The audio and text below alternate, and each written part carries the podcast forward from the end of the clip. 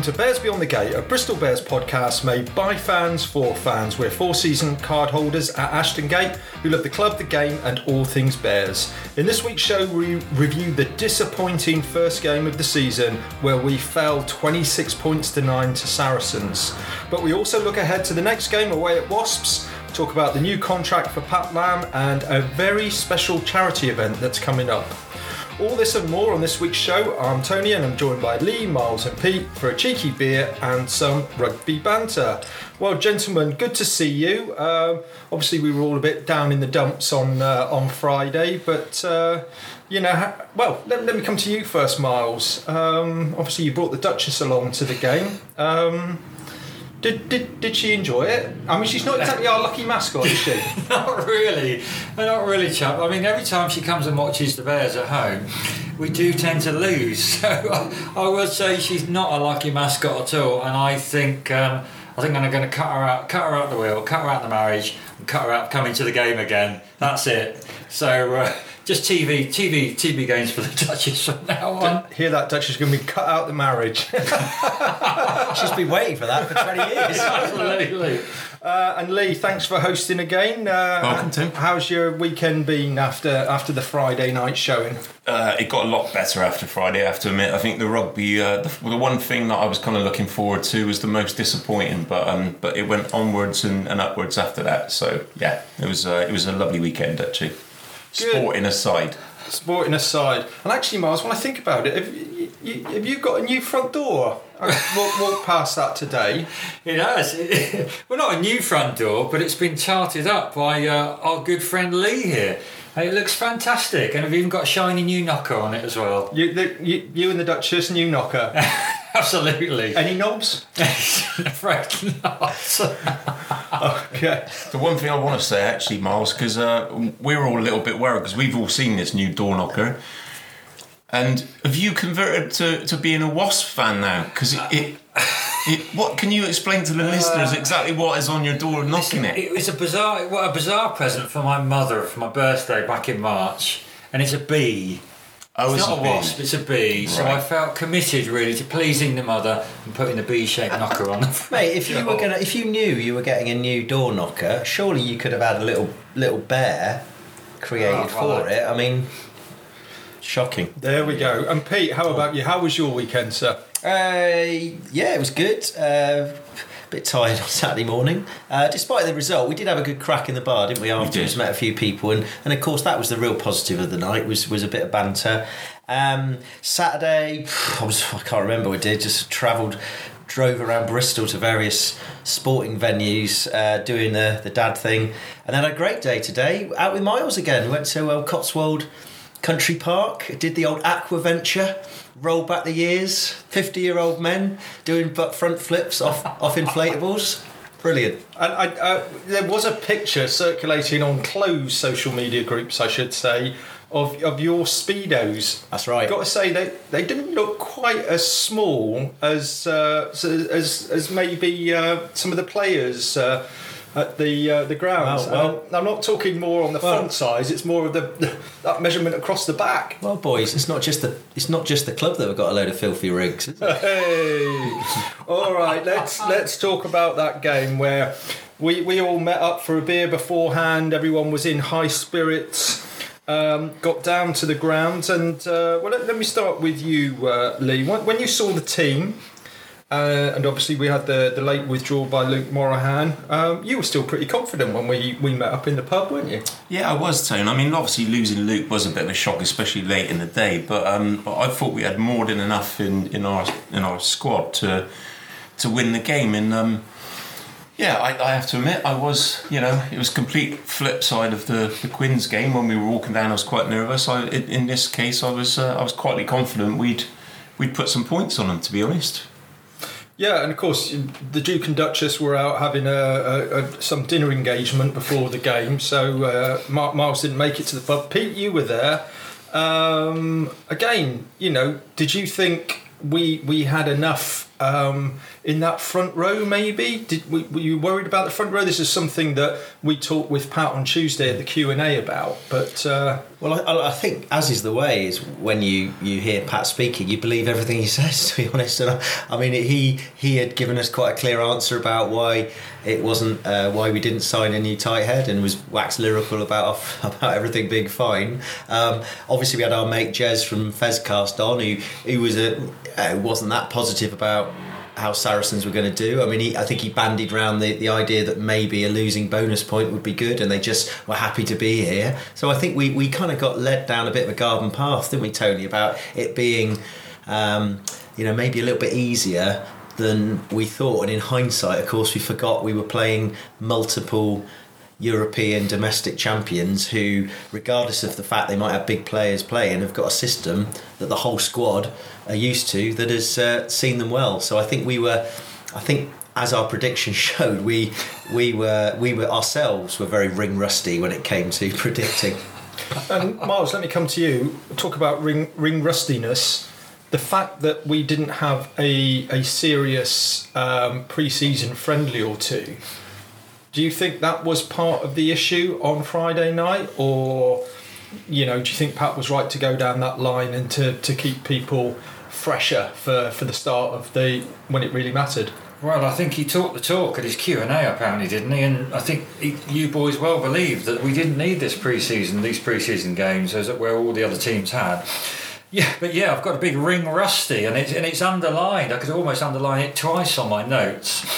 I mean, it was worrying. He could have. Uh, yeah, I agree. We, we looked rusty. We looked unseasoned. I know it's the first game, the first actual game, but was was fitness there? I don't know. I mean, we played a good running style of rugby, but I was concerned, and really, I think looking back on it, um, playing a decent side before the before that first game probably did let us down.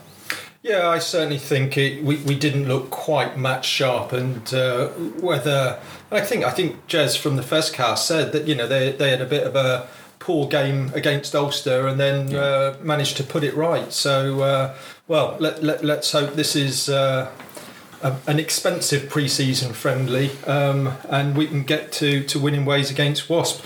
Lee, um, having said all of that, obviously we're really disappointed, but that first half we were 9-3 up. Callum sheedy was striking the ball really well. And um, you know he, he, seemed to be kicking for the post Yeah. better and stronger and further than maybe last season. Um, we then had the amazing break by charles Piutau and um, you know, um, we could probably all wax lyrical about that for the next five or ten minutes. And I love the way he put Nathan Earl on his knees. Earl didn't even get anywhere near him. Ben But- Earl. Ben Earl, sorry, Ben Earl, Ben Earl. Um, but if if Ioan Lloyd had just got over in that corner, do you think that would have been the momentum that we needed to go on and win that game? You know, normally I would say yeah, because we'd, you know, once we've got the bit between our teeth, we, we tend to we can score a lot of tries in a short space of time. But I'm not too sure about this game, if I'm honest, because I think we got our tactics wrong. And uh, although, you know, obviously we were 9 3 ahead, but actually the tactical side of it was, for me, was off from the start. And I think the, the fans kind of knew it as well, because I thought even the atmosphere was quite flat and you know for right from the kickoff we were you know we, we don't kick the ball do we we occasionally we might do it but we run the ball and we didn't do any of that do we? So it, I think it would have made a difference if Lloyd would have gone in in terms of maybe the mindset then might have changed. But I think actually looking back on it we we didn't really do a lot else throughout the game that we started with. So I, I'm not too sure about this. I think we just got actually out out battled and out fought by uh, a team that were tactically on top of their game, and, and you know, I think we have to hold our hands up and think, well, if we're going to make mistakes, at least make them in the first game of the season and not the last game of the season. And Pete, I know you you've been analysing certainly the end of that move. You know, Piutau was was awesome, wasn't he? It was just like he had a force field around him. None of their defenders could get near him. Uh, the ball comes out. I think it was Thacker, Thacker Uren, and then to Ioan Lloyd. Now, Lloyd was tackled. No, no disputing that. But then you're not very happy about what happened next. No, I think I think initially, before go back a step, I think Andy Uren didn't do what every single kid who plays rugby is told to do: is draw your man and then Yeah. pass it. He went too early, and I think he even admitted that afterwards. I heard him on Radio Bristol saying that. But nevertheless, Ioan Lloyd did his best, went inside, went out, got tackled. But to me, Vinny, Poo- Vinny, uh, Vinny, Vinny Cock, no, uh, Billy Vinny Vunipola, Vinny, Billy Vunipola came charging in from the side, off his feet, as far as I can, I had a look at it later, and to me, that's not a tackle. I, I don't understand what it is because if it's it, coming in, shoulder charging somebody already on the ground, to me is not a tackle. So therefore, is it a ruck? But if there's not another Bristol player in on the floor, is that a ruck? So, and if anything, surely he's got to come around from behind. And the the the, the result of that was was him Lloyd going into touch, which therefore it meant that the ball wasn't live for perhaps a supporting Bristol player to, to, to form a ruck and, and us to pile over. So, you know, there's two things there. We made a big mistake, should have scored. I think there was something missed, but it did seem very strange that that didn't get looked at. Um, but and I don't know if I, I don't know if I, I agree with Liam. I, I feel if the, we'd gone over then, I think we would have. I don't know. I feel the momentum would have gone. We would have had more belief in our running game because I think up to that point we'd, we'd had this very conservative game plan, kicking, but we did look in control. They didn't look like they were going to score anything, and and I think that might have been the spark that would have got going again, um, and you know score maybe another try, and so on. And then of course the trouble was in the second half we got killed by penalties and we couldn't get that back. We had it, so it's a hard one. And I've always said before you can't really talk about what ifs because it is what happened. It is what it is, and you've got to make your own history. You don't look back at it, but I just think it was a disappointing key moment, both from our own player, but also from from the kind of circumstances as well. Yeah, so Miles, we go in 9 9 at half time and still all to play for. I mean, we were disappointed. I think we were all chatting, and this 50 22 rule, it, you know, it did look like somebody was determined to be the first player in Premiership history to actually land one of those. Um, th- there was a lot of what I'd call pointless kicking. Um, h- how, as a spectator, did you feel uh, after seeing that first 40 minutes of kick tennis in many ways? Yeah, I mean, I could only describe that first half as dire, really. I mean, we didn't go there to watch a kicking game, do we? We go there, fans, you know, 10,000 season ticket holders have gone there for a reason, and that's because they love the style of Bristol's running rugby, and we just didn't see that. So I agree, this sort of 50 22 rule didn't work. I don't know what. Oh, I'm sorry, I haven't watched any other games this weekend and haven't watched a kicking game.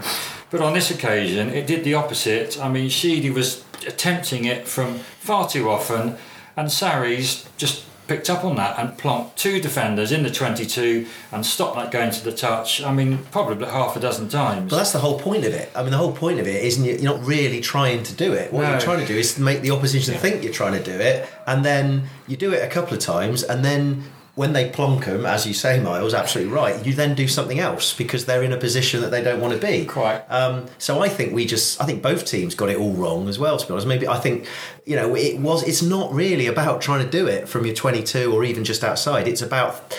It's about mind games, and I think the best time to use this kick is when you're kind of just inside your half and you're going backwards and forwards, and you've got a huge rush defence in front of you, and you can't find a way to get through. Then you drill it, torpedo it about 20 yards off the ground, flat and hard, straight into the corner, and make make territory that way. Because and if you do that a couple of times, they're not all going to be in rush defending you. They're going to have to think, and it's it's a it's a it's a psychological thing, the 50-22. And I just think we, as Tony rightly said, I think they were all trying to be the first person to do it. Actually, thinking about what is this rule all about? It's actually not about trying to kick, and then. I mean, I think that wasn't all we were trying to do. I think we did have a, a big box kicking um, game plan as well. We, you know, that- that's got to have a chase, and I didn't mm. feel we had a chase behind it. And then, therefore, is it just becoming a game of chess? And that's not our game. No. And and, like, why are we pandering to an opposition? Okay, it's Saracens, but they have come up. We've got to show them who's boss. They've been away for a season. And that's, I think, big disappointing with all of us talking about. We didn't look like we were trying to impose our game at home in front of 19,000 people. So And we got caught out. Yeah. I mean, I think Lozowski actually ultimately was was the game winner, wasn't he? Yeah. And Yeah, so yeah. it- Yeah, it's, great. he, I mean, it, like Pete Miles had just said, there was it was kick tennis, wasn't it, all over the shop. But that little bit of creativity came from Lozowski, and ultimately Sarries won the game from it. But like Miles has said, if we wanted to watch rugby like that, we'd go to the rec, wouldn't we? we you know, it's not what we watch at Ashton Gate. No. And I just hope we get that sorted for, for the next game because um, we play the best brand of rugby in the Northern Hemisphere, bar none, in my opinion. And that's what that's why that's the reason we've got ten thousand season card holders, and you know that's ultimately what we want to see with a little bit of the mix of the 50-22 that Pete's already said. Using it wisely and using it sensibly. That's exactly what we want to do. Let's let's talk about that second half. I mean, we're not going to dwell on it because the penalties count kept mounting. Uh, I think we gave away 13 penalties. They they scored 21 points from seven of those penalties. The scoreboard kept ticking away. We we didn't look like we could do much different to, to break out of that process. And again, back to uh, Lozowski, what a beautiful grubber kick that was for the, the one and Oh, only yeah. try. Um, interesting statistic as well. He he led the tackle count on both teams. Seventeen tackles, fly half, seventeen tackles. Absolutely amazing. So we we are disappointed. I think we didn't play the way that we wanted to, as as Pete said. Um, but I suppose we we have to step back as well and say, first game of the season we were a bit ring rusty. You could tell that by the, the, the knock ons and some of the, the, the passing that looked a bit panicked passing. Um, and we are playing a well drilled team, that a, a club that have been at the top for, for 10 years. So as the season pans out, who knows whether this result will be quite so bad as we maybe feel now. But um, let's hope we can start to turn things around quickly for Wasps. Lee, you want to come in? I just want I just want to quickly end on this because there was a few positives, and I thought Ed Holmes was brilliant in the second row, and he's never let us down, has he? When he when he comes in and he's he's fantastic, and the line out was was immense. Well, he's wasn't Cornish Ed Holmes, that's why. It is uh, Ed Holmes, and you said it in a Cornish accent as well, Tony. It's brilliant. Yeah. Um, and I thought it was lovely to see Thacker back as well on the pitch, and uh, you know, because I think line out wise, I think we know exactly what we're getting from Thacker, and you know, he's. I love the little breaks. I've missed those little breaks that he does, and you know, shifts us up the field. So I mean, there was. There was a, a few, and obviously Charles. Sorry, I forgot about Big Charles. I mean, he was immense for us, wasn't he? Yeah, I mean, we had three clean breaks. They had one. We had 28 defenders beat. They had 14. I mean, even on a game where we can't actually remember much excitement, we still Yeah. Were doing something. But I, going back to your Lozowski stat of 17 tackles, I mean, what's that tell you about what we were doing? Yeah. We were trying to pile through the middle, and uh, there's ju- you know it, we, there was no creativity or in the second half, like you know said Tony, and we weren't. You know that was my worry that we, we when we go and it has happened before when the momentum goes against us. My my worry is that sometimes we don't really know what to do, or we don't we get stuck in the system. And I, I just think, but positively, it was the first game. I think you're right, Tony. I think Saracens will do that. Will, will do that to a lot of teams, and and uh, I, I, think the slightly worrying thing for me is is there are certain teams that seem to have figured out how, how to shut us down. Yeah, yeah. You look at your sale again, yeah. big big around the breakdown, blitz defence, um, and we we still haven't worked out a way of getting around that. Well, even Falcons did to a certain degree. If you remember that, Yeah. the, But the they, Falcons game. they weren't committing many people to the, the breakdown, No, as far as I can So no, no. that's why we, there was like about. I feel like there was like a, a regiment of kind of orcs. In, Hmm. like so, that's not that off difficult to see what's happening. So do something like a few pop, pop and go from the ruck, pick and go, pop, pick it, pop, drive through where there's no defence, or do what I said earlier: is drill one into the corner to put them on their back foot. But I, do, I mean, I, I think that as well. I don't know if you guys agree, but I didn't think Andy Uren got the ball out quick enough from the back of the ruck. No, I think- like, it, it just. I mean, that's yeah. It, He had a good, few, good few snipes, didn't he? Which he's brilliant yeah, he at. did, yeah. But you know, you're right. When Randall came on, there was just something a little bit different, wasn't there? A little bit quicker, a few dives inside, and he made a clean break from it, didn't he? Right through their line. I mean, Uren had an all right game, didn't he? His a bit too much box kicking for my liking. But I think that's probably why he started because Yeah, he, he was was doing doing- the tactics. He was Yeah. doing what he was told. I don't think we can blame him No, too that's much right, for no. doing it. I, I think we've got to be fair on that. Sorry, boys, we've gone up. I was trying to end on a positive note, and then Well, we've no, gone the up posi- down with that. But yeah, But the positive, I think, is that you know it was a wake up call. We didn't have a pre-season game. I think it's pretty clear to anybody that we should have had one. wrong decision. and now we've had one. We've got the chance. Every every sport, you have the chance to put things right the next game. And let's be positive. We know we're a good side. We've got good players. I mean, it's like good. It's like Tony said. Actually, I mean, Sarri's got absolutely mullered by Ulster, didn't they, in the first pre-season game? So I mean, it's you know, I would have rather we got mullered in a pre-season game, even if we'd have had one, hmm. than the first game of the season. But it's done and dusted now, and and we we'll move on. And as I said right at the beginning, wasn't it good being down It the was. gate, being Oh, able to oh, go brilliant. go to the bar and chat to people, Yeah. And within about half an hour, we'd forgotten about the result, hadn't we? After about five pints of fortitude. Yeah, yeah. And, we saw Binsey, the legend We saw that is Binsey. Binsey. Binsey. Having a lovely chat with the most exciting part of the night, wasn't it? Well, a, a few other things just just around the game. Uh, biggest crowd. Um, I think we were nearly seventeen hundred more than the uh, than Leicester had with uh, our uh, nineteen thousand. And uh, I see the all stands, including the Lansdown Upper, are, are open for the Bath game. So that's definitely going to be even more for that game. Um, little stat: it's fifty-eight games since we last failed to score a try. Um, so I think that that Really, that's a shows how good the the Saracens' defensive plan Yeah. was to, to stop us scoring. Um, pasties ran out evidently very early on. Oh, Thought we were doing goats at the end, Tone. No, which which I, I know people were, were a little bit disappointed. And Lee, I'm going to come to you with this one um, because I know this is a subject close to your heart. It looks like we're not going to have a physical program Yeah. anymore. yeah. Your thoughts on that? Yeah, I mean, obviously, long-term listeners to the pod would know that I am a, a program collector. You know, whether, whether it be cricket, football, rugby, everything, and it's one of the things. Apart from Miles let me down for that Gloucester game one time, it's, it's something I always love to, to you know to have something physical to bring back.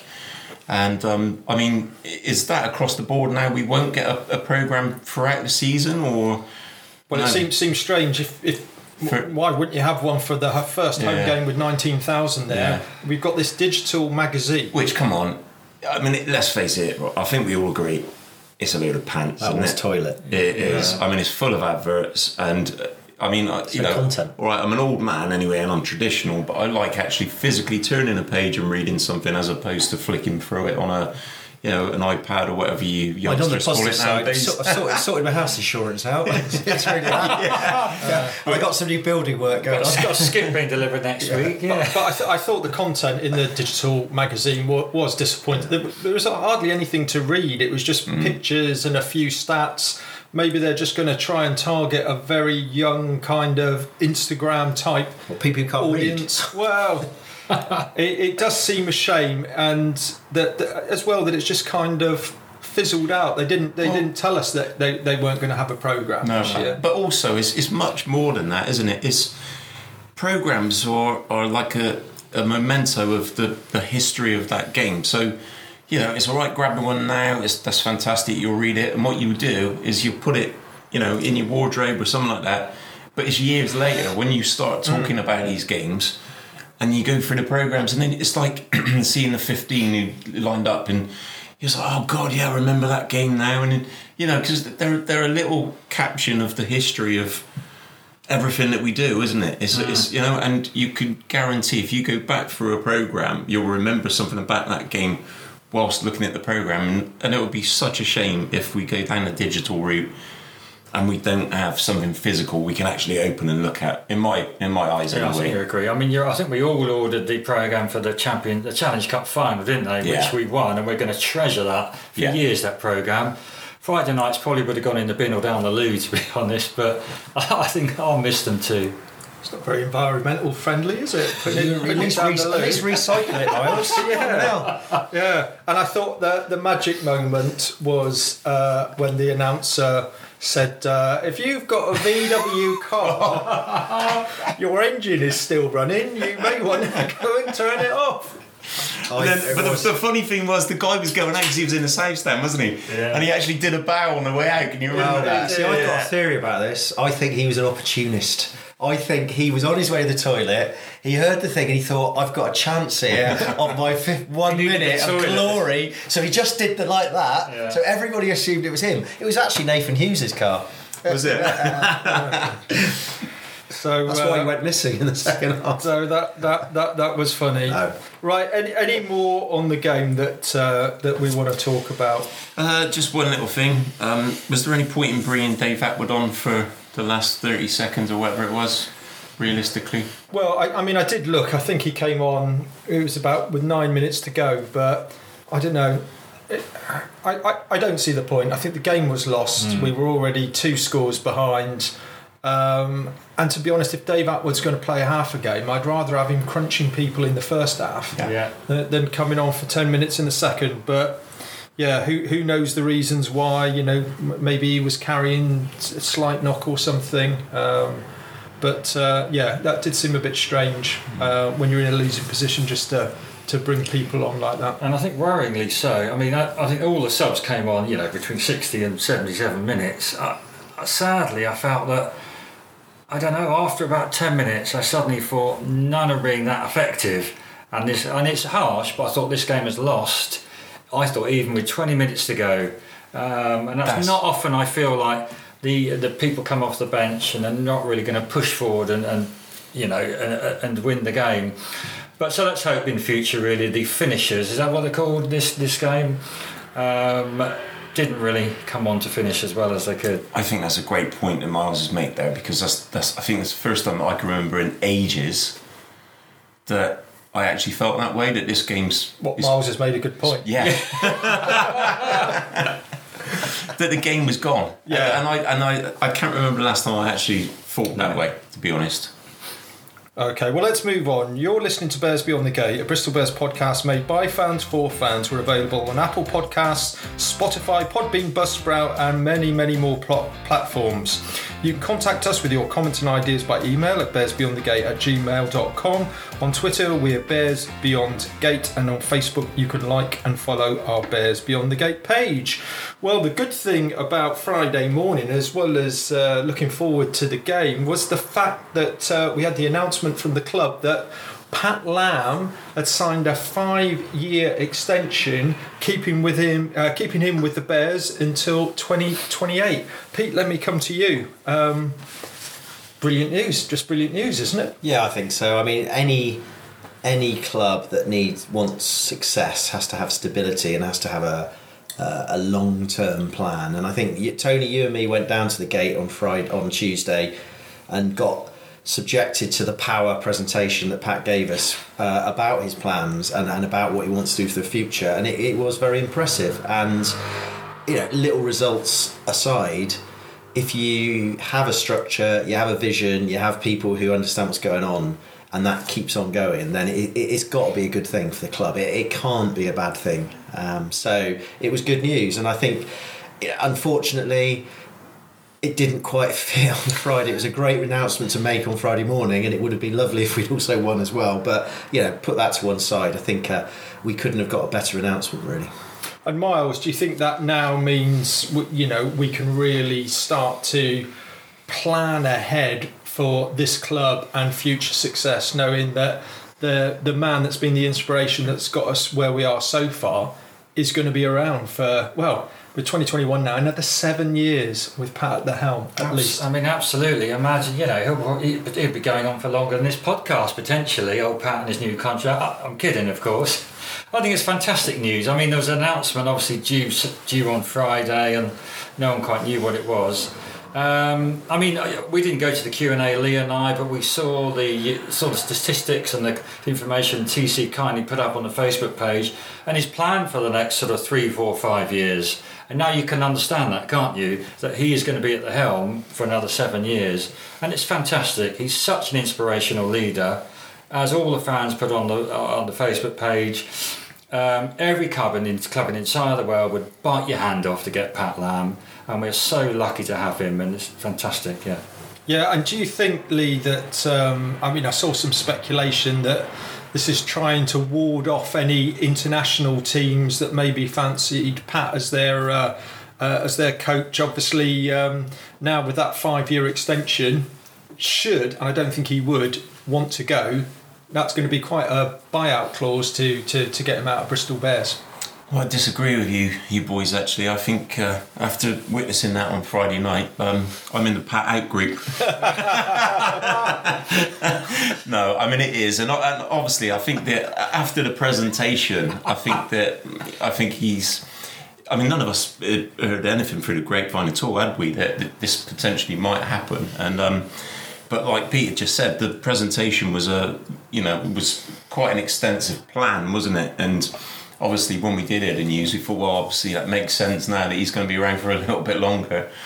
Um, and yeah, I mean, Pat Lam's always going to have suitors, isn't he? He's he's one of those guys. He's he's absolutely loved by the rugby world, all you know, all across Apart the from world. Leicester fans. Apart from Leicester fans, yeah, apart from Borthwick. Um, and he's always going to be sought after, and it's great that, yeah, that he's well, he wants to stay here. He wants to be here, and, and I mean, it is it works for us, it? He's a fantastic coach, and I don't think anyone else could have actually had the to come to Bristol and actually have the um, to do what he's done already in a short space of time. Everything, you know, upward curve, and if the plans are right, then we're going to be dominating domestic and European leagues for, I for the think next five years. it's a good sign of also everything behind the scenes and with Lan- Steve Lansdown and stuff Yeah. that I don't think Pat would commit if he didn't feel that everything else was aligned with that.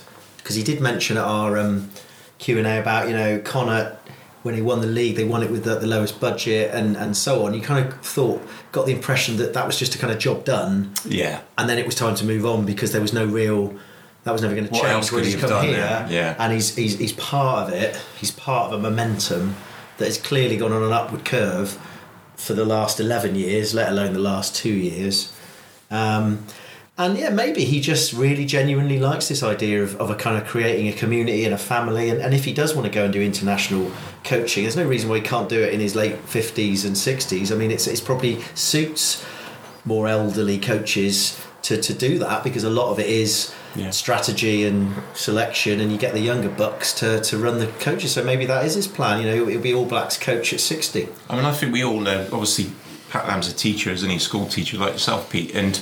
taught him all of It's, I think he sees Bristol, the Bristol project. I think you know he's, he's coming with with the with the year sevens Yeah. to begin. I think he wants to see us all the way through and uh, you know get get get us to uh, university level. I think so good analogy Well, there, there we are. There we are. The, the scholar.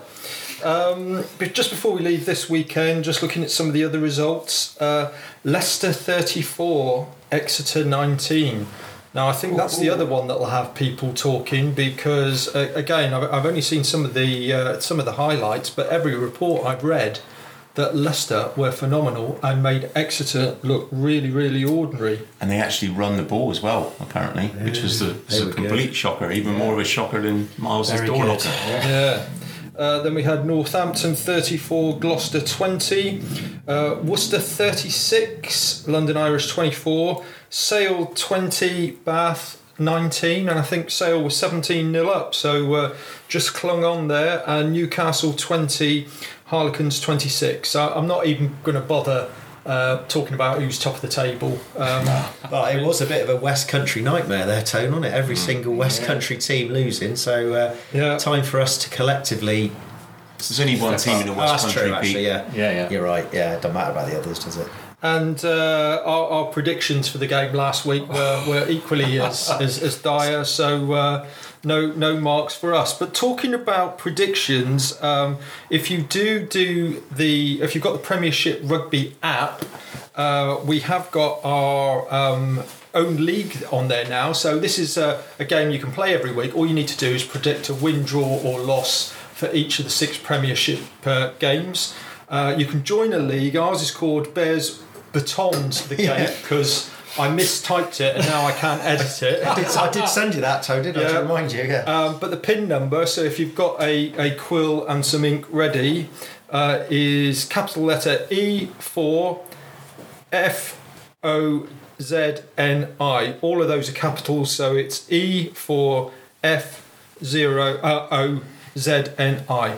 Um, and uh, I, I had a quick look, Lee, just to uh, just to see how we'd got on with our first um, lot of predictions. And uh, guess guess who was bottom of the prediction table? I reckon. I mean, are you asking me? Because obviously I'm at the lofty position. I, I retired as the uh, champion a couple of years ago, Pete, uh, at the time. Because I reckon bottom of the table has got to be uh, our mate Speedo Man over there.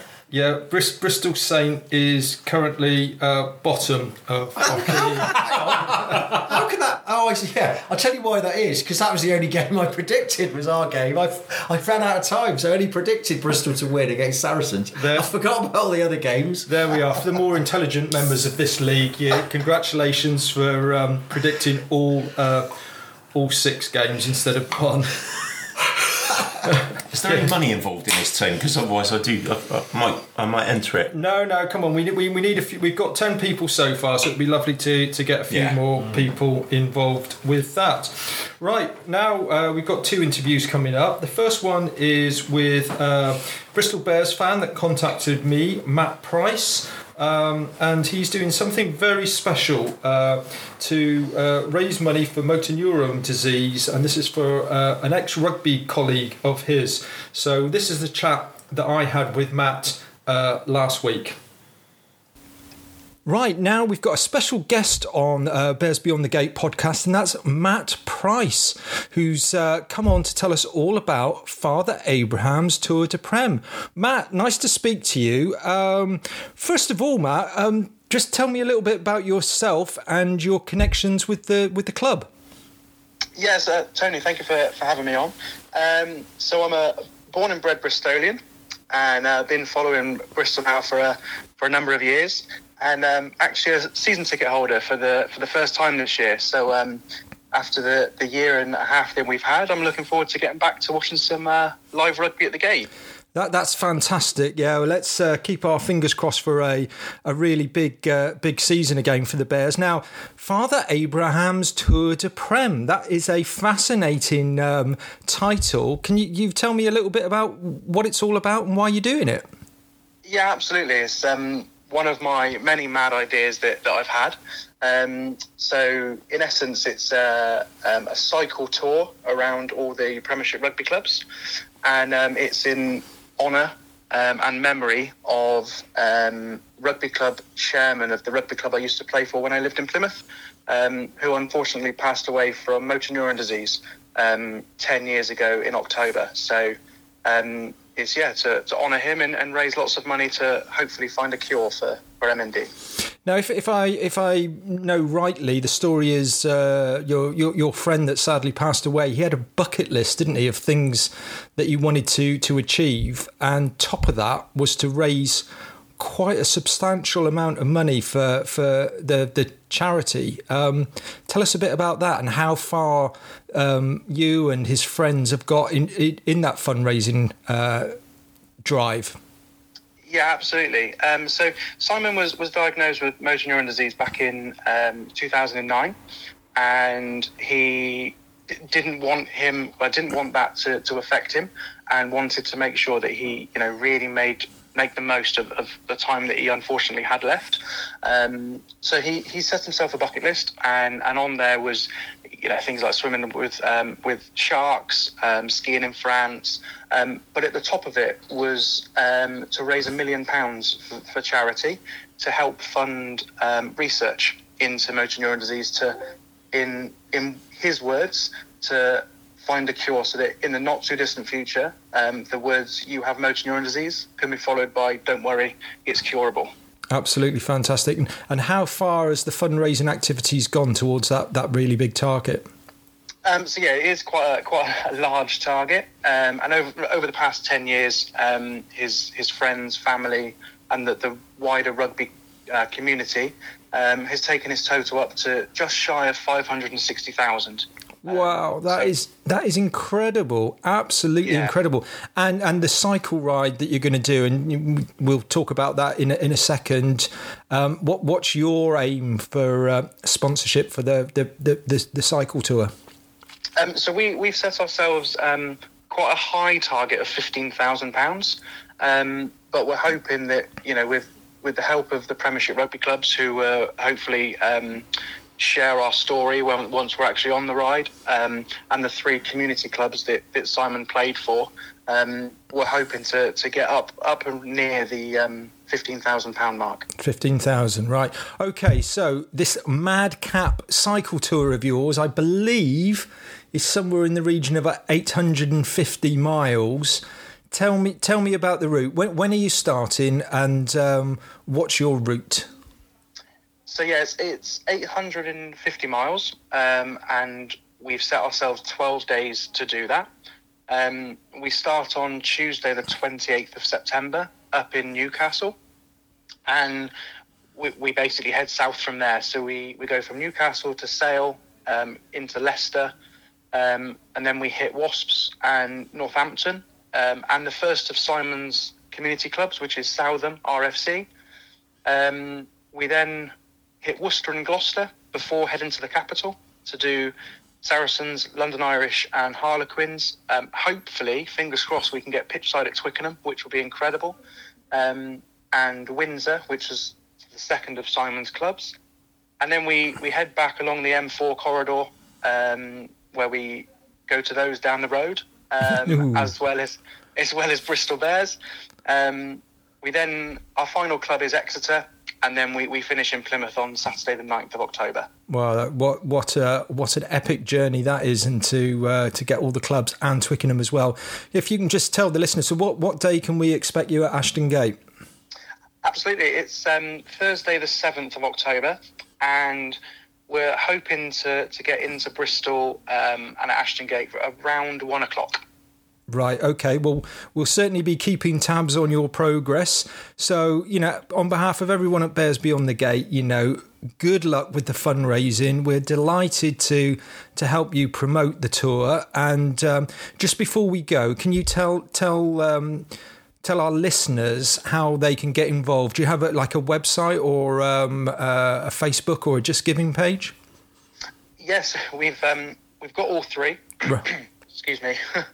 Um, yeah, we've, we've actually got all three. Um, so our website is www.tourdeprem.com. Yep. Um, you can search for us on Facebook. It's Cycle for the number four MNDA.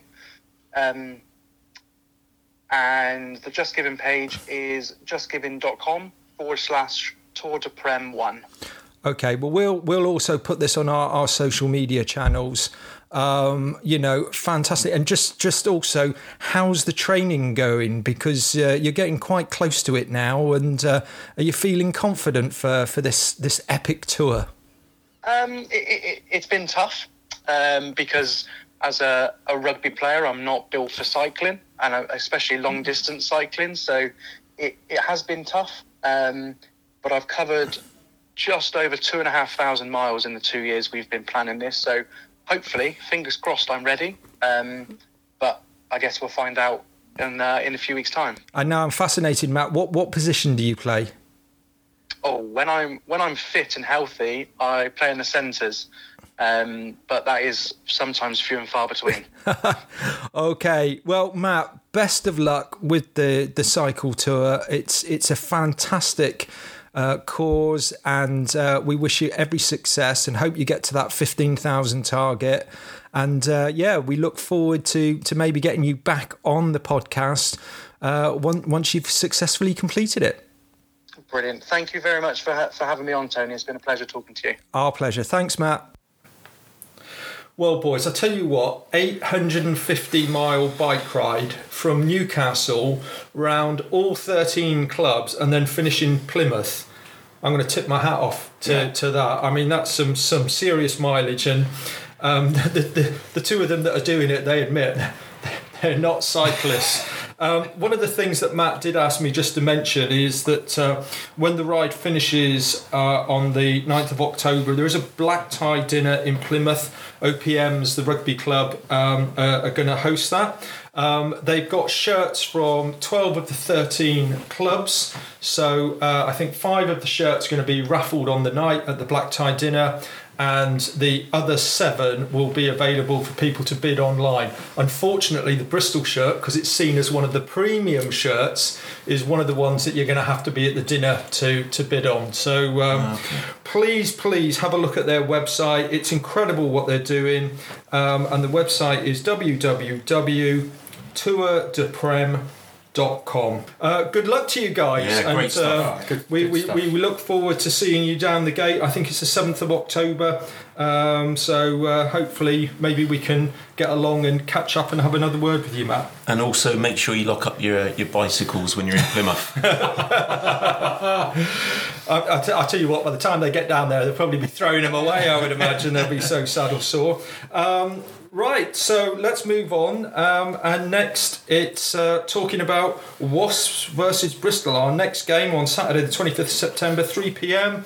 It's on BT Sport Live. Um, and uh, we can all look forward as well to listening to another of Pete's Premiership previews. This time with Rob Sutton from the Wasps Report. Let's uh, let's listen to that now. Right, so I'm with uh, Rob Sutton, one half of the Wasps report, who uh, is joining me for a quick chat. Um, so great to see you, Rob. Um, how are you? Have you enjoyed the off season? Uh, yeah, to be honest, from a from a Wasps perspective, I think we were quite pleased to see the back of 2019-20 season. It was it was a bit of a long uh, bit of a long haul, certainly towards the end.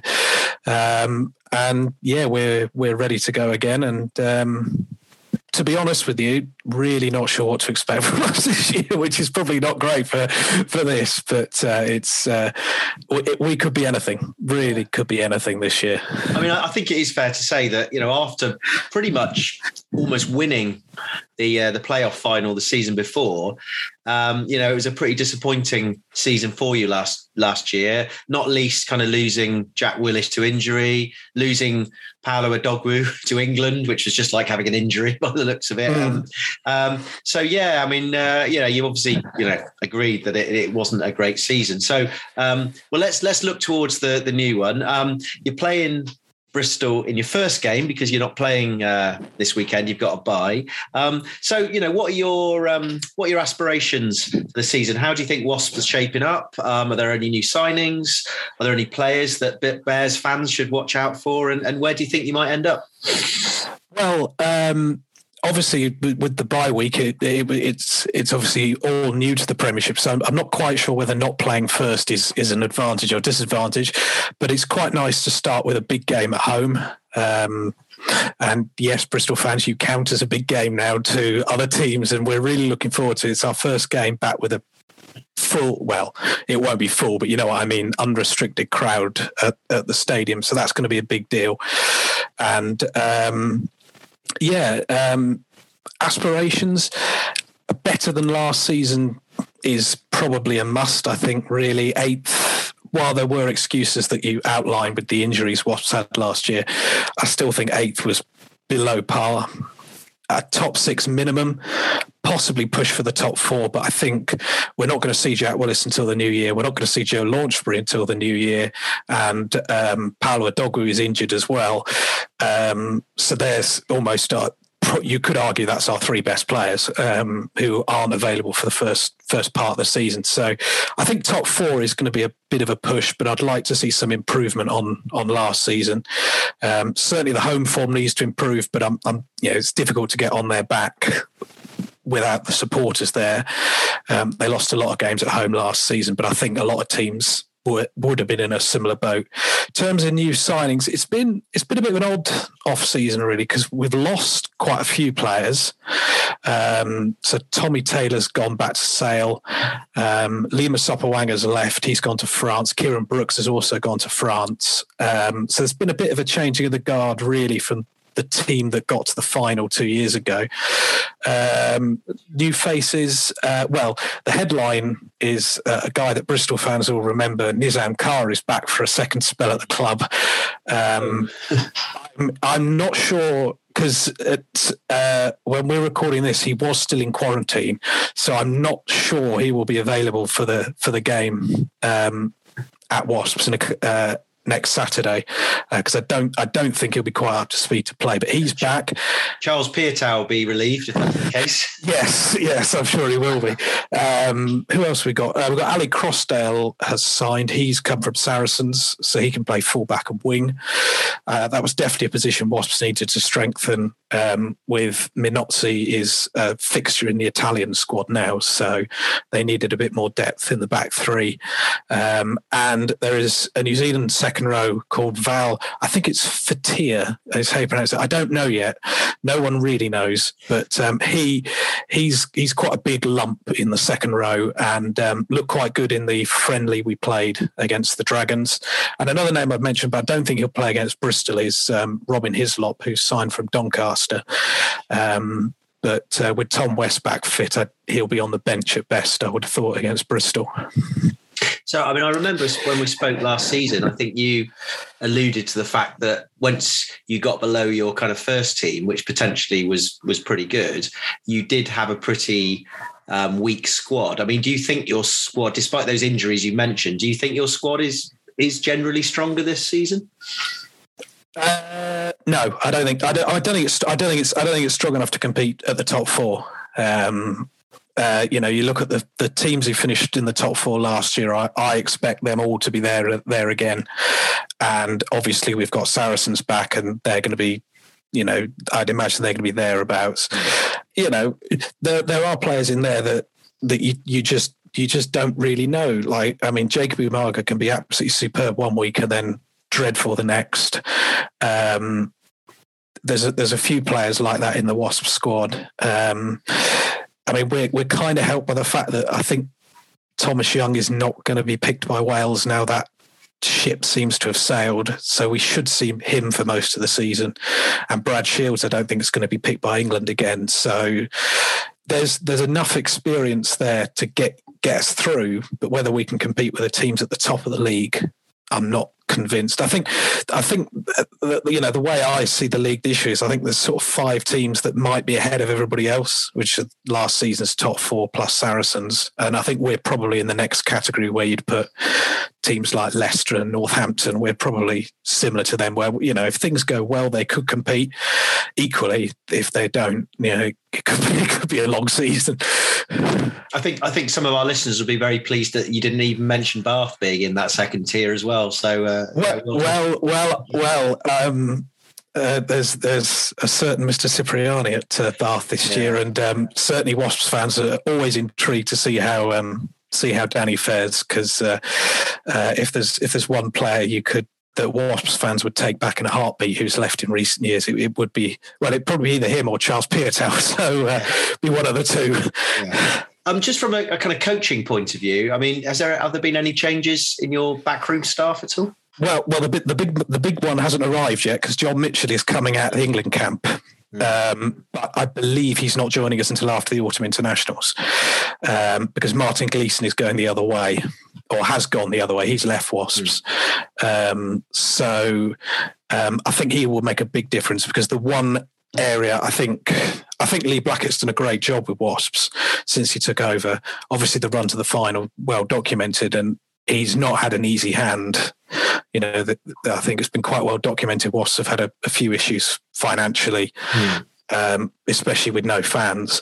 So it's, I think he's done really well with what he's had. Um, but I think he does need a bit more experience in there and hopefully John Mitchell will bring that when he arrives. But uh, as I say, I, I, believe he's not coming till after the autumn internationals, so we'll, we'll have to wait for that one. Yeah, no, I think you're right. It seems like a good thing. I mean, Lee Blackett, from my perspective, or you know, outside fans, seemed like a decent guy, and uh, you know, there were certain times in his post-match interviews I, I, felt a little bit sorry for him because he was he kind of was a bit bemused about why you know some of your you know games had kind of gone away from them. Uh, but well, I, th- I, think if you if you looked at last season, the number of games we lost by less than seven points, I think we were top of the losing bonus points list. And if you change around even two of those, we finish in the top half, and then we're not a, we're not a million miles off Harlequins mm. in fourth. Um, and you know we beat we beat Bristol once, we beat Exeter once, and we beat Sale once last year. So uh, and we should have beaten Harlequins when they were you know, when they were good, right at the end of the season, we played them and we lost in the last minute because Marcus Smith is a genius. Mm. Um, so so look, we're not far off on our day. Whether we can sustain that over a season, I think, is going to be the challenge. And you know, I really like Lee Blackett, but un- unfortunately for him, the pressure's on this season, and I, and I think this is a make or break season mm. for him because if if he if he finishes in the, in the lower bottom half again, I, I I don't think the owners will. You know, they, with the amount they've put in and everything that's going on at the club at the moment, with the stadium rights being given out and a new training ground, they're not going to accept being in the bottom half of the Premiership. I don't think. Oh yeah, I was going to ask you about the training ground. I um, we saw a few pictures because I mean Bristol are you know, it's quite interesting to us because we also got a new training ground. Well, we call it the High Performance Centre. Um, last, I think ours might be called that as well. I must admit, I did see some pictures of it. It looked very, very black and very, I kind of somewhat dungeon-like. But I, I don't know whether you've got any comments on on it on its efficacy. um, well, it's been a long time coming. Um, you know, Wasps kind of what people don't realise is that Wasps kind of moved without everything being in place. Um, which, looking back, you think think, why on earth did they do that? But that that's that's just how because they got the deal for the stadium and they kind of needed to go mm. just because of where the club was financially. So there was no training ground. And actually, initially, Wasps were still training in Acton and yeah. playing in Coventry, which just makes absolutely no sense. So we've had a temporary one for the last four or five seasons, and this new place, uh, which is uh, out towards. Uh, Stratford um, looks really good, and um, uh, I, I, noticed that uh, Derek Richardson, the owner, uh, called it the missing piece of the jigsaw. So, um, with regards to the Midlands sort of relocation. So I know they're hoping to get the women's team up there, and that will become their home ground, I believe, at some point. Um, although that won't be this season. So yeah, it's quite exciting. I'd like to go and have a look, but I doubt they'll probably let me anywhere near it at the moment. So uh... no, it's interesting you say that about the women's team because because Bristol Bears have also brought the women's team into the kind of fold, as it were, and they're now training up at our high mm. performance centre with the men, and they're they're really kind of trying to align everything. And I think you know what what you're doing and what we're doing i mean it's trying to provide some sort of sustainability for the future isn't it so that you know regardless whether you win the league or not you've always got some sort of solid base to bring through players. And and I guess in the new financial situation I mean there's going to be more onus on bringing through academy players bringing through you know young players or players that you know rough diamonds from the championship and polishing them up a bit. So I think you know it sounds like a really sensible move from from your owners. Yeah, and, and I think I think as well the point you had made there about bringing players through the academy that's been a really strong point for Wasps in recent years. I mean, we've seen Jack Willis obviously come through in recent years, and his brother Tom is now sort of big starting to become established. And, you know, I've already mentioned Jacob Umaga and we've got Charlie Atkinson, who's a young fly half as well, who's who who's actually injured, got injured against the Dragons on uh, Sunday in the friendly. So you won't be seeing him in the Bristol game, but you will see a lot of him when he's back because, uh, unfortunately, at the moment he's only known for being clotheslined by Owen Farrell. Yeah. Um, but uh, but he is actually a very good rugby player, and I think uh, I think people will get to see that. Well, I, I, think that might have enhanced his reputation actually. but, uh, um, so, I mean, thinking forward to to, to the, the, Bristol game, which will be your first game. I mean, it is. We're talking about ten days before, so you know it's, it's a bit difficult to judge. I mean, you know, realistically. Um, given the fact that you used to be our bogey team massively, yes, um, we could yes. never get anything out of you. That kind of that bogey bubble burst last season. I mean, realistically, what what do you think might happen in that game? Well, I think well, I think we will we will be competitive, and I think we showed that last season when we played the top teams. You know, as I say, I mentioned obviously if we beat Bristol at home last season in what was that was also the first game of the season last yeah. season. Um, and it, although we lost the game at Ashton Gate, we weren't we weren't walloped as a lot of us thought thought might happen. Yeah, we we were in that game for probably 65 minutes, and then as seems to happen with this team, they tend to fade away in the last 15 minutes or so. So look, I think I think I think it'll be pretty close, and and and I, I certainly think we'll get something.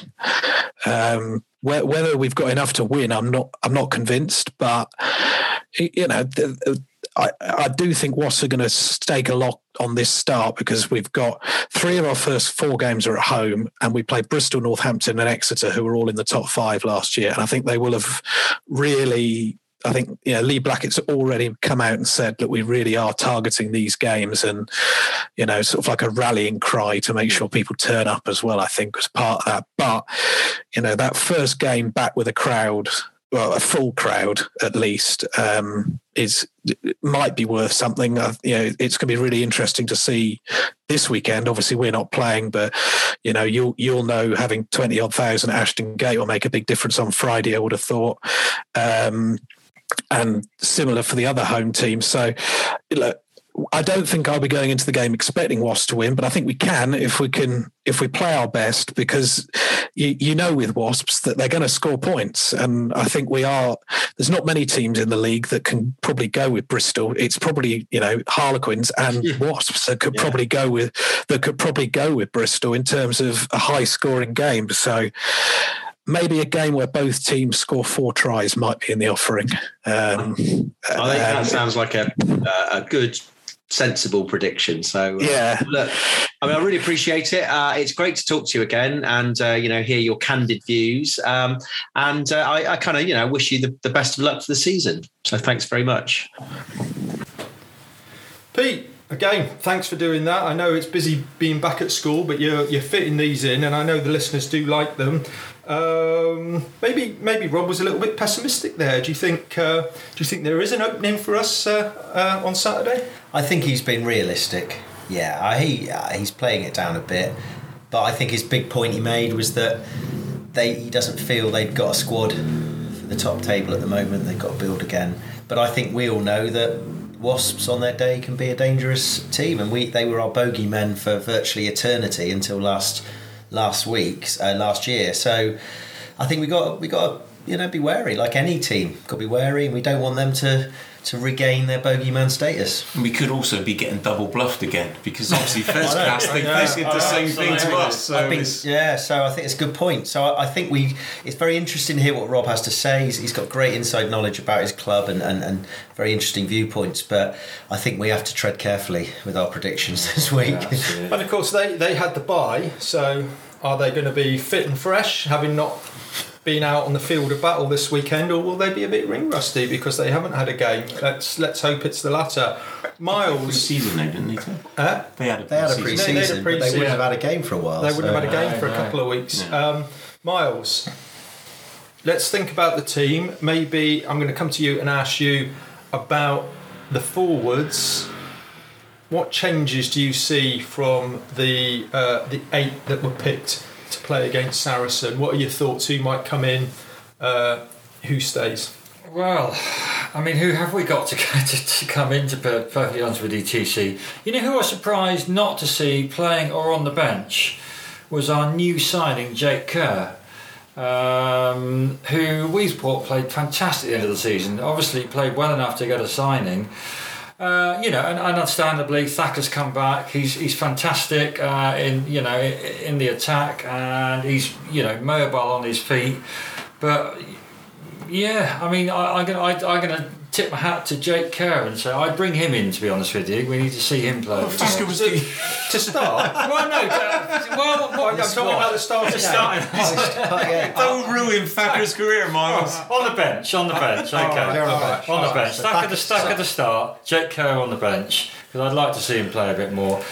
Uh, front three, you know, we know that Wasps have got some injuries because Rob's obviously told us in, in his little interview with Pete um, some of the key men in the pack, but Wasps have always been a really good scrummaging team uh, and, uh, and, and and tight, uh, and and I think based on Friday night.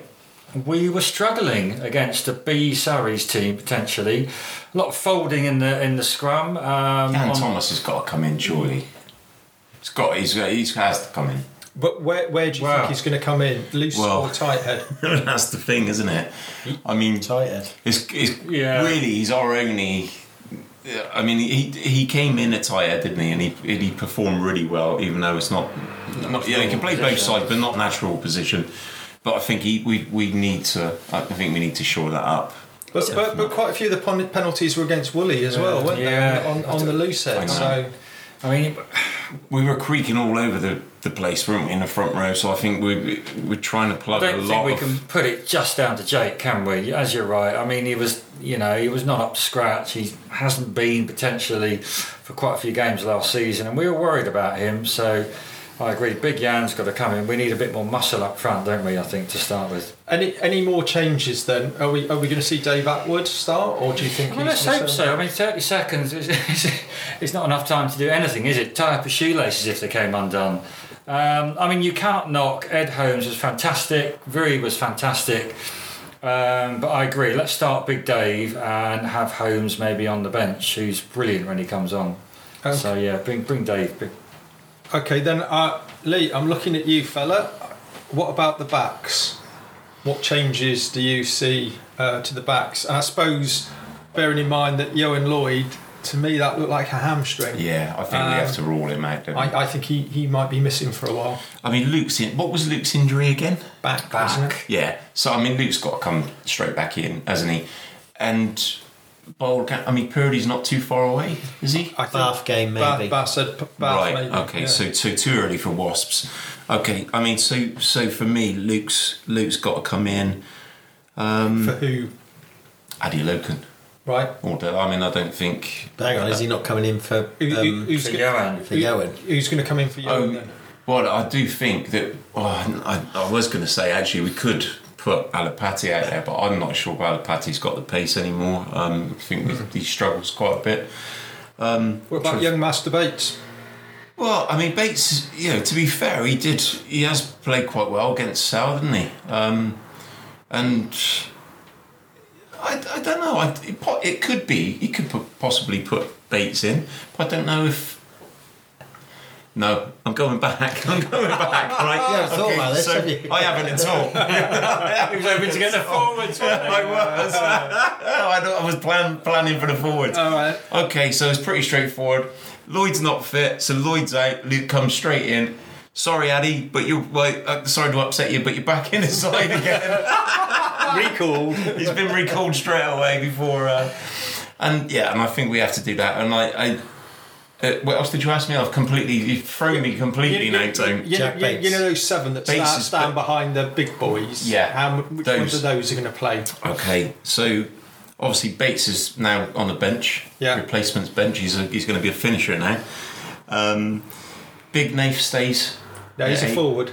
Oh yeah, that's God. Yeah, I'm all over the shop now. Can we just can we cut that bit? no, no, I'll tell you what. Let's give you Give me the forwards next week. scrum half. Who's going to play scrum, Scrum half? half. Harry Randall. Harry Randall's Yeah, going to come in. Randall's in, and and obviously we'll stick with Sheeds, won't we? Because he's he's part of the team management group, and uh, and hopefully he'll have his uh, long range kinky boots on into the corner. And centres, I mean, it was uh, uh, Leiua and Piers O'Connor. Yeah. I mean, it, it, it was a good defensive effort, but Saracens, neither of them really sparkled or did much. But Yeah. What do you think the options are there? Will we see any changes, or do you think Pat will stick with them? I don't know who else we've got. Bedlow. Yeah, I, I think Pat will stick with And of course, you've got Frisch. yeah, who's been tearing up trees apparently in training, hasn't he? So Well, they sent. Well, the hint we got about Frisch from that Q and A was that great player, great potential, but because he'd been playing in League Deux or whatever Mm. it was, that there he needed some reconditioning. Right, so basically now I I think just got- to go back to what we said, I mean, I, I don't think Bedlow is inside centre is a. It's, it's, it's not a bad shout. I mean, you know, he he's a. We know he's a he's a he's a good player. He's mm. played first in. Why can't he start? And, and, and here's a bit of a a bit of a curveball. St- stick Leo, Leo on the wing, and I know it's not for pace, but just for kind of game management and you know sort of solidity. And you can always play off a winger. You don't have to have a winger that is got afterburners. I mean, if hmm. Leiua is able to pop it inside to Charles or pop it inside to Piers O'Connor in some sort of play. So yeah, I just think that's a possibility. I don't, I don't see why we can't discount Well, Bedlow inside. I guess also with Bedlow, then we've got the kicking game as well. I mean, we have got the Yeah, long range yeah, kicking yeah, game, so that's it's not something yeah. He can put a It's big possible. boot on it, and you never know. He might get his 50-22 badge, the He first might. bear to I mean, get the thing that. is, when you lose a game relatively badly, like we did, you know, there's two ways of looking at it. Do you do you make big changes, or do you give the players another opportunity to, to Make make, things right? And yeah. it's it's a hard one. We you know we really it's hard to call, isn't it? Hmm. Yeah, well, I think I think we can be pretty sure that Lloyd has got to be very Yeah. doubtful for that. And Charles, he, he was getting a lot of attention and didn't didn't look that comfortable when he went off. And again, knowing how we managed Charles or how we managed him last year, you know whether whether he will play. Now let's hope so because he was that that real spark. Hmm. But if Charles should be out, are we really start to struggle with the back three? Because if you you got Piutau out, Lloyd out, we know Morahan possibly will be back in. Uh, Purdy we know's out uh, till till Bath. Nualago's probably going to be out for I don't know couple of months maybe. Oh, oh, are we suddenly getting a bit of a crisis in the back But, three? but again, then like Pete had said, if we do play Alapati on the wing, then I guess you. I mean, Luke Morahan's played full He back, has, hasn't he? hasn't? Yeah. So you know, Then who plays but- on the other wing? That's, yeah, Adia that's back thing. in. No, Bates, no, Bates has been really. It's Bates, Bates has been really gone up now. Bates has got no gone back. up. But it, it's not something we really want to be talking, like discussing in the second round of the season, is it? To be Oh. fair. No, I mean, when you you think back to the start of last season with the delayed start and the injuries. I think we had sixteen or seventeen out and managed to grind out Yeah. three wins out of those Yeah. first four games. Um, obviously, we, we we are in the backs starting to pick up quite a few injuries, and with you know Semi still missing, and again, I think the way Pat talked. At the Q and A, we're not likely to see him for a few weeks yet. I think he doesn't even get back in the country until till next week. That's my understanding. So we, we are, you know, this great Bears attacking ethos that we've got. Lots of those real impact players hmm. potentially have picked up knocks or, or, or aren't ready to go Yeah, yet. it's not just ring rusty; it's threadbare. It is. Oh. Yeah, Absolutely. a threadbare bear. It's creaking like the floorboards in my flat at the moment. All right then, chaps. Well, let's let's put our money where our mouths are. It's prediction time. Um, let me start with you then, Miles. Oh dear. Um, well, you know, we're all, we're, all, we're all still positive. We play a great game when we click. So I'm going to predict a win, but I think it'd be a tough grind out win against Wasps, despite the fact they've got some injuries. We know we're going to be challenged in the back if we if these uh, injuries are, you know, uh, going to plague the team. Uh, I'm going to go for 17 to 15 win for the Bears. So 15 17 to the Bears. Uh, Pete, your thoughts? Yeah, I think we have to assume it's going to be close. So I'm, I'm thinking quite like a bit like last year. We went there. Well, no, when that first game, it was something like 22-20. I think I got to be positive about the, the Yeah. Bears, so I think it's going to be 22-20 to us. Uh, 20, 22. Lee. 24 18, Bristol. And just for the doublemint, I, I'm going to go with a 21 apiece draw. So at least, at, at least if we don't win, I, I'd be the closest without predicting a, a last loss. a week loss well. the- I think I was. Uh, okay, and let's look at some of those other games then next week. Um, Friday night, Gloucester versus Leicester. Uh, and I mean, I think that will be really interesting if Leicester can Yeah. perform at that same level. Gloucester, I think they've got a lot of injuries at the moment, so uh, that could be a tricky one. Bath, Newcastle. Don't not sure how that one would go. I mean, Newcastle obviously gave Quins a good go at the weekend. They started strongly last season as well, didn't they? Yeah. Um, Exeter, Northampton. Miles, can you see anything other than an Exeter win? Do you think, uh, you know, Rob Baxter's boys lose two on the trot to start the season? uh, not back at Sandy Park. I think uh, Rob's going to, uh, you know, be dis- very disappointed with the with the loss this weekend. So I think that should be a win for Chiefs. Uh, Pete, Quins at home to Worcester. Foregone won that. Yeah. I think uh, well, Worcester scored a few tries, didn't they, this week? I, I think it could be a, a bit of a harem scarum, free free flowing festival of loose rugby.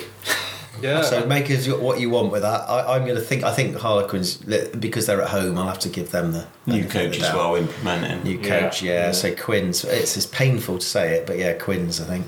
Uh, and the last one there, Lee, uh, London Irish, uh, going to entertain Sale.